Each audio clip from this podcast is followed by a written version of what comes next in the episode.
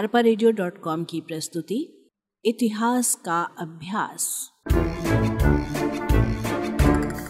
वाचक स्वर, पद्मामणि। मौर्य युगी न्याय एवं गुप्तचर व्यवस्था।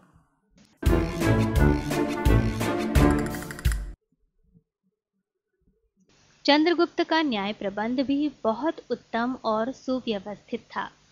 राज्य में एक के ऊपर एक कई प्रकार के न्यायालयों का जाल सा बिछा हुआ था। पहला, ग्राम पंचायत। ग्रामों में ग्राम पंचायतें छोटे छोटे झगड़ों का फैसला करती थी। दूसरा, जनपद संधि। दो गाँवों के झगड़ों का निपटारा करने के लिए जनपद संधि नामक न्यायालय होता था। तीसरा, संग्रहण। यह दस गाँवों का न्यायालय होता था, जिसे संग्रहण कहा जाता था। चौथा, द्रोणमुख। यह 400 गाँवों का न्यायालय होता था, जिसे द्रोणमुख कहते थे। पांचवा, स्थानीय न्यायालय। 800 गाँव का न्यायालय स्थानीय न्यायालय कहलाता था। छठवां, न्यायालय। नगरों में अलग अलग न्यायालय होते थे। सातवां, राजा का न्यायालय। राजा सर्वोच्च न्यायाधीश होता था।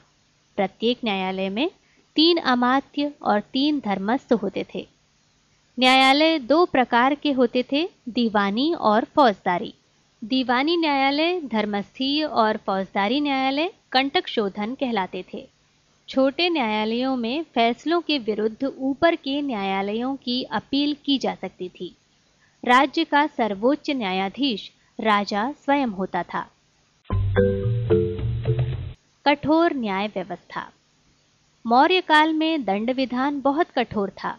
छोटे छोटे अपराधों के लिए जुर्माना किया जाता था।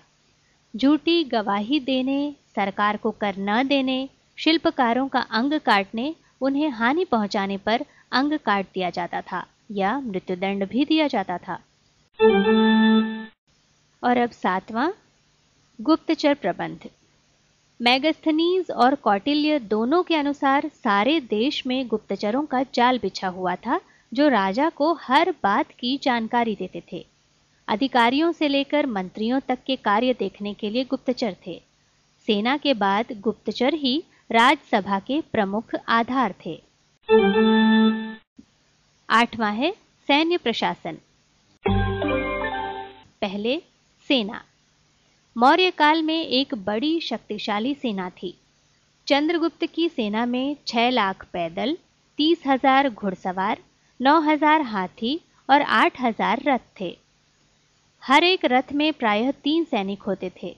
हर एक हाथी पर चार व्यक्ति होते थे।